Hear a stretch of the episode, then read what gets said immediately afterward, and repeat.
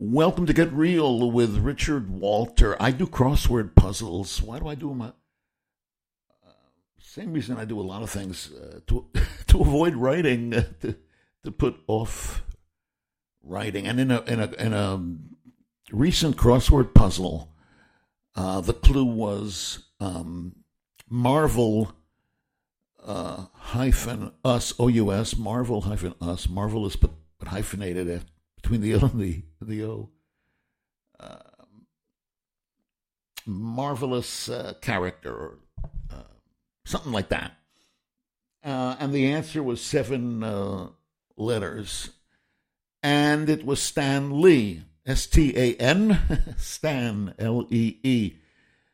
Uh, who created the the whole Marvel franchise, you know, more than half a century ago, and is now long long um, long deceased, but uh, an icon, a hero, a a legend uh, beyond, you know, to the nth power in the world of um, um, superhero uh, expression, and uh, you know, quite quite a brilliant guy. Now, why do I, why do I mention this? Because the strike, the strike is at, at the time of that I record this, the uh, WGA appears to have settled, uh, or uh, we've come to agreement with management. The strike is uh, is over, and I remember my first strike. I joined the. Um, the guild over 50 years ago, and it seems we struck every time the contract came up. Contract came up every three years or so. However, the strikes were very short. Um,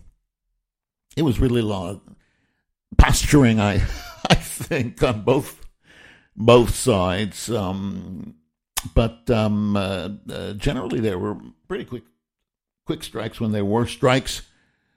Oh, and uh, there were some exceptions, a couple of exceptions, and this uh, most recent strike that is now ending, thank goodness.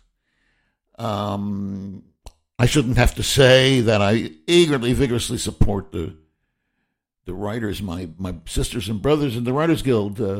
Hundred and twelve percent is, um, and we're all glad. I think we're all glad that it that it's over.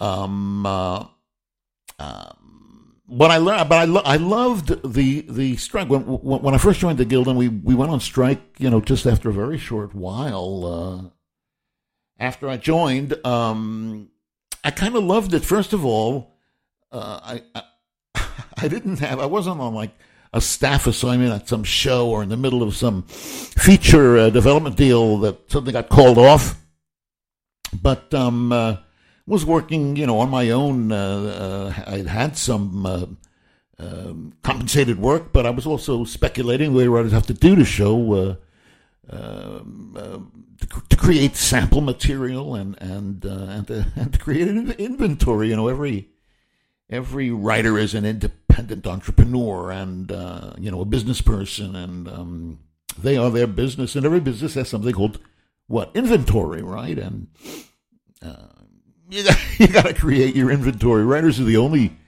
the only members of the profession who can do that. Uh, d- directors, producers, agents, actors can't just create inventory. Uh, writers, that's what writers do. That's what what we do when we we write. And any event, I loved the strike. I loved that we went on strike. I wasn't losing a job. And I had, for the first time in my life, the chance to meet twice a week regularly with um, other writers when when we would picket. My station was Paramount. They they assigned us. Uh, the guild did uh, locations to report to based on our uh, home addresses, and closest to my house was Paramount. And there I was walking around Paramount, holding a picket sign, uh, chatting with uh, with other writers. Uh, one one of whom I I spent a bunch of time with and came to love very much Stan Lee. Imagine.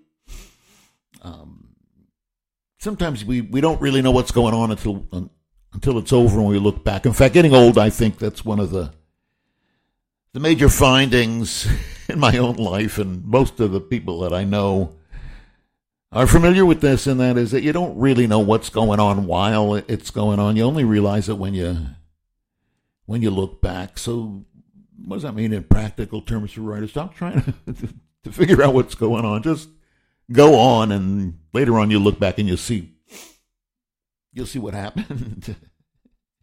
in any event, uh, strikes. Uh, yeah, no, it was terrific. Uh, uh, hanging out with other writers regularly. I think we had three hour uh, assignments twice a week. So twice a week uh, for three hours, I'd be hanging out with other writers uh, at, um, you know, on Melrose in front of Paramount.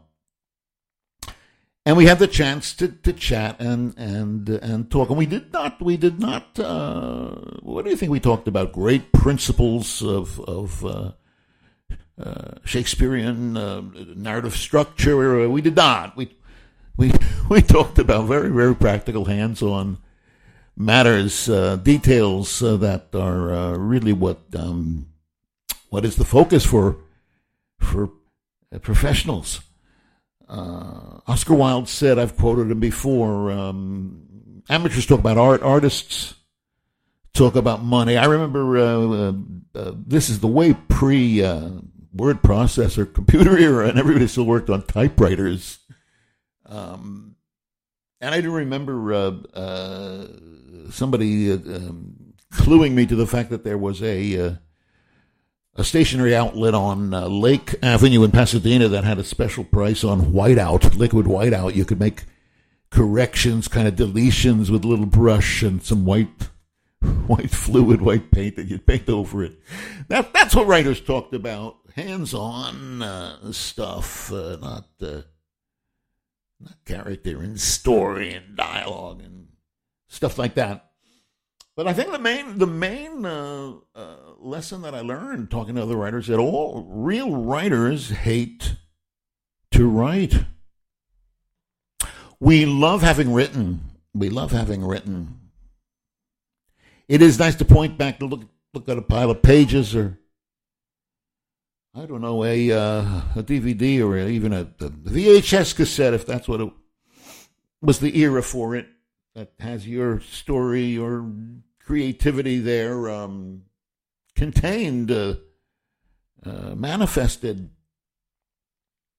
palpable, uh, uh, something you can hold up in your hand and and even better, uh, project onto a screen. Um, and, and, and see it in in in uh, in color and hear it and hear the sound of it and and everything. It is a miracle that we can do that, and that's what we have to have to be doing.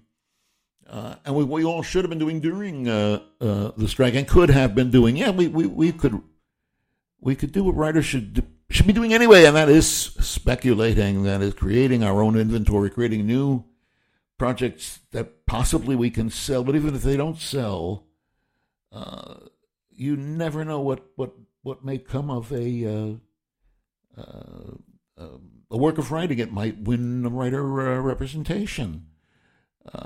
It might win a development deal. It might win a rewrite assignment. Even in my own humble career over the years, all of those things have happened to me multiple times.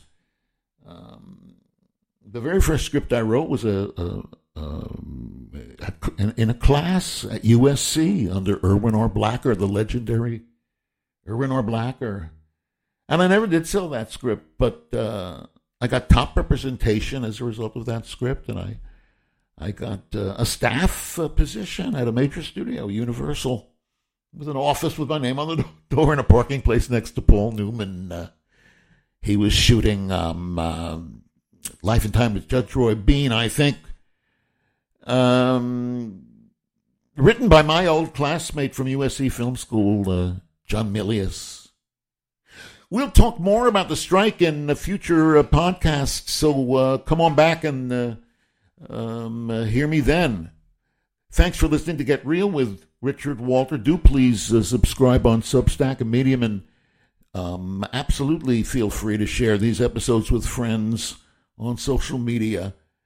See you soon, or at least hear you soon.